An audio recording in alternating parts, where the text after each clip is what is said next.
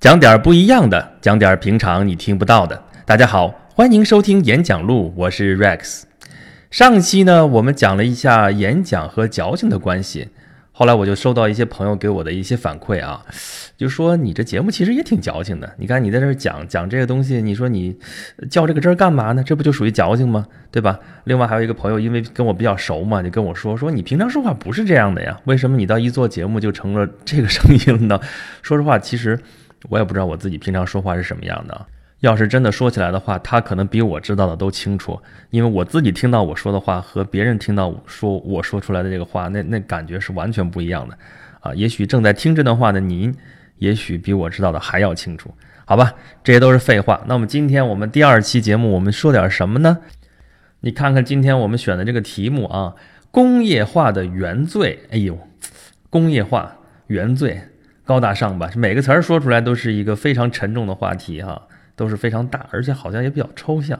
那你说我吃力不讨好，我说这玩意儿干嘛呢？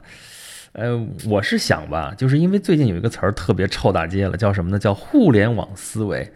这词儿一年前非常流行，那个时候你要张口闭口不说两句互联网思维，你好意思跟人打招呼，好意思跟人聊天吗？现在是一年以后了啊，现在您要是张口闭口再说出来什么互联网思维，你好意思跟人聊天吗？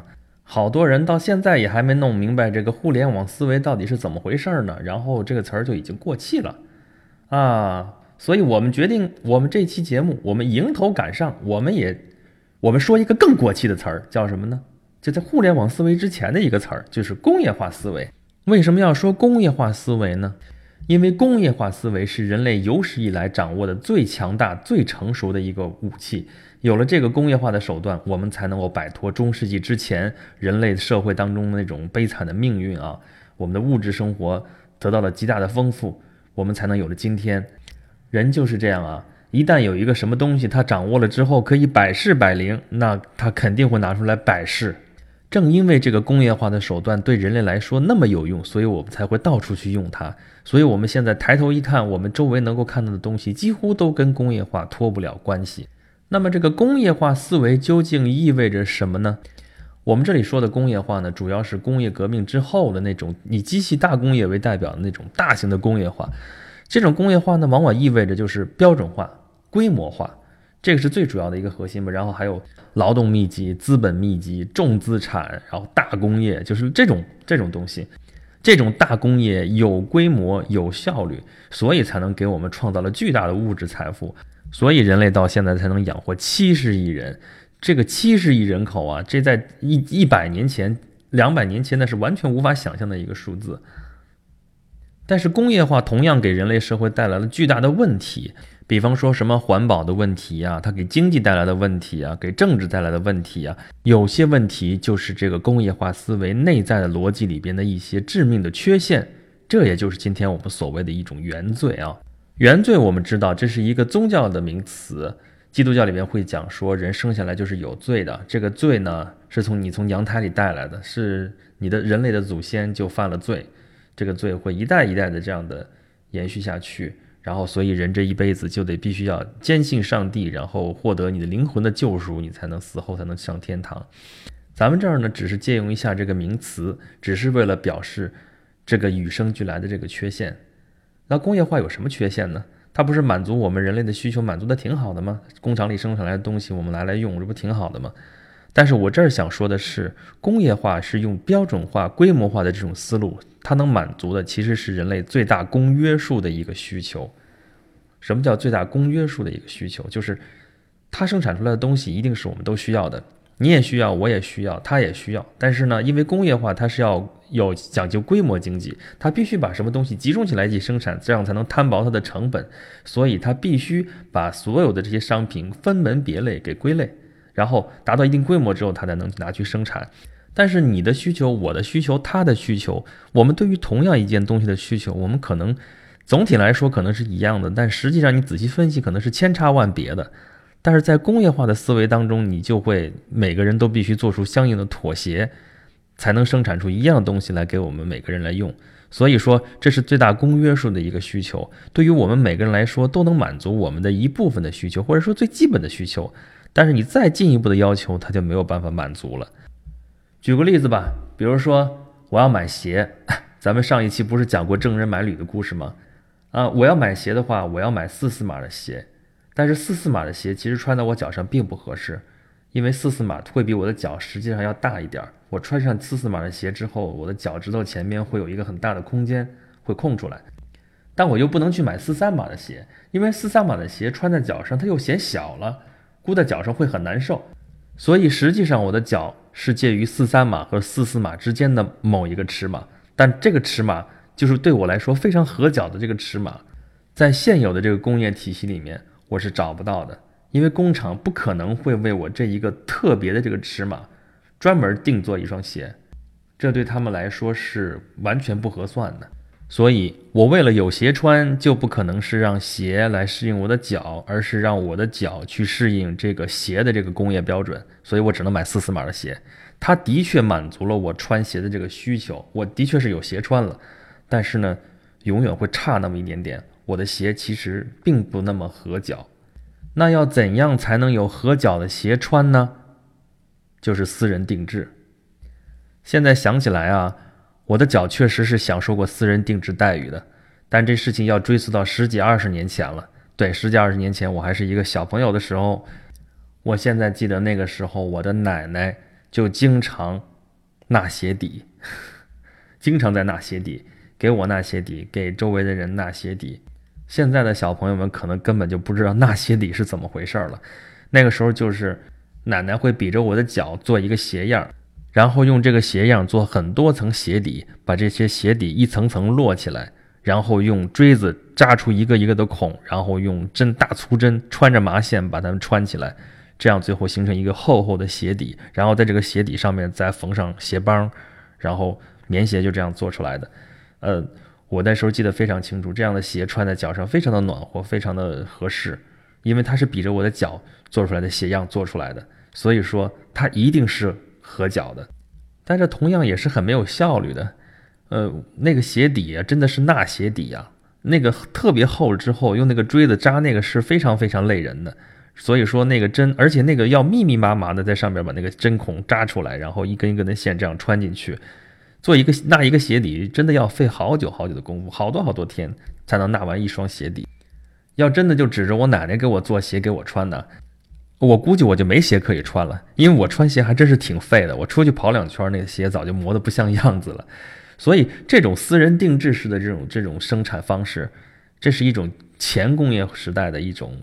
生产方式这种方式的效率非常非常的低，哪怕它做的再精美，哪怕它多么多么的合适，它还是满足不了我的最基本的需求。这个需求可能只是一个量的需求，我的要求可能那时候就很低，真的只是需要有鞋穿。所以工业化实在是一个非常巨大的进步，它至少保证了我有鞋穿，而且不只是我有鞋穿，而且能让全世界那么多人都能有鞋穿。这个没有工业化是完全无法想象的。但是在满足了这个最基本的需求之后，大家可能回过头来会看，说这个鞋我确实有的穿了，但其实这鞋都并不合脚。这时候该怎么办？可能就是需要对工业化思维重新进行反思的时候了。在电影《泰囧》当中有这么一个情节：徐峥要给王宝强做的葱花饼投资，他说：“你把葱花饼的秘方卖给我吧，然后我给你多少多少钱投进，然后你可以到处开连锁店，然后你生意就做大了，然后你就可以发大财。”结果王宝强说什么呢？他说：“我的秘方就是，这葱花饼必须得我亲手来做。”我这就完全没法聊天了，对不对？在电影院里边一放，这完全就是一个笑话。但实际上，让我们仔细想一想的话，徐峥他就是非常典型的一个工业化思维，有什么错吗？把一个小生意然后越做越大，这不是多少人的梦想吗？这种思维方式不是很正常吗？哎，这就是我说的，这个思维方式已经渗透到我们生活的方方面面。我们抬头低头一想，可能这就是天经地义的想法，但其实真不见得。反而像王宝强那样的想法，说不定就是这个时代之后下一个时代，或者我们正在经历的这个转型之后的这个时代，可能大行其道的一种方式。哎。我就是给你私人定制，我就是给你亲手做一件东西，这个东西比工业化流水线上生产出来的东西更加值钱，更加有价值。这个时候的这种私人定制的回归，绝不是之前前工业时代那种私人定制的那种效率非常低下的那种回归。生产力提高了，原来只面对一个人的私人定制，现在可能可以面对很多人；原来可能只是做出某一种方式的私人定制，现在可以做出很多种。工业化的方法是牺牲了个体的差异、个性的区别，而实现了效率和规模。因为在那个时代，只有这样才能够养活那么多的人口。但是在生产力继续往前发展的时候，人们终于可以腾出手来，终于可以不用再压抑自己的个性的这个时代终将来临。用我的话来说，就是人终于到了一个可能可以有得起个性的这样一个时代了。这就是建立在一个更高水平之上的一个否定之否定啊！刚才说了，工业化的思维其实渗透到了我们生活的方方面面。再举一个例子，比如说教育，我们现在所接受的九年也好，多少年也好的这个义务教育，义务教育这种制度其实起源于一个已经消失了的国家，这个国家叫做普鲁士。这个国家在十九世纪的时候。呃，统一了德国，建立了德意志帝国。为什么义务教育会最先在普鲁士出现？普鲁士是一个什么样的国家？普鲁士实际上是一个军队建立的一个国家，他们是全民皆兵，我们现在叫做军国主义的这么一个国家。为什么要义务教育呢？因为普鲁士当时在欧洲是频繁的和周围的这些国家发生战争，所以它需要大量的兵员。而且对兵员的素质的要求会越来越高，要有知识、有文化、有能力，才能够建立一支高效的、一支战无不胜的军队。这就是普鲁士实行义务教育的一个初衷。而我们现代最流行的这种教育体系，其实是很美式的，是一百年前在美国渐渐成熟起来的一种体系。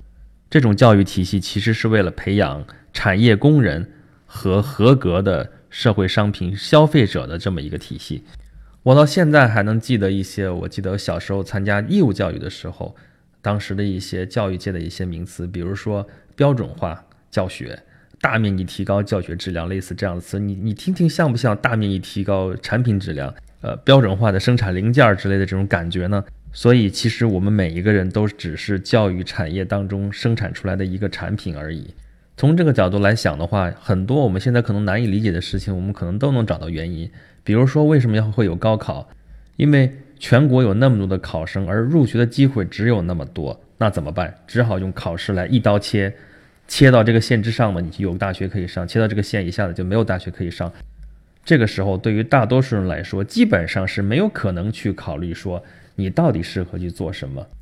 你的个性、你的个人意愿，你想做什么，你能做成什么？这个时候你考虑不了那么多，只能去乖乖的去考试。在资源匮乏、选择有限的时候，能有工业化来实现你的基本的这个需求，已经非常非常不容易了，已经很不错了，夫复何求，对不对？但是在现在这个时代，所谓丰饶经济学的这个时代，资源开始丰富起来的时候，你如果还是这种思维方式的话，可能就会有问题。这个时候就会产生一种革命性的变化，引发这场变革的因素有可能是互联网，也有可能是德国人提出来的所谓工业四点零，也有可能是些别的什么东西，我们现在我还无法预见的东西。但是我们已经知道的是，工业化思维曾经给我们那么巨大成功的这种思维方式，可能真的已经开始过时了。好了，关于工业化思维和它。与生俱来的缺陷，我们称之为原罪的这种东西呢，我们今天就说到这里。真要把这个东西展开来说呀，别说我们这十几分钟了，说上三天三夜我们也说不完。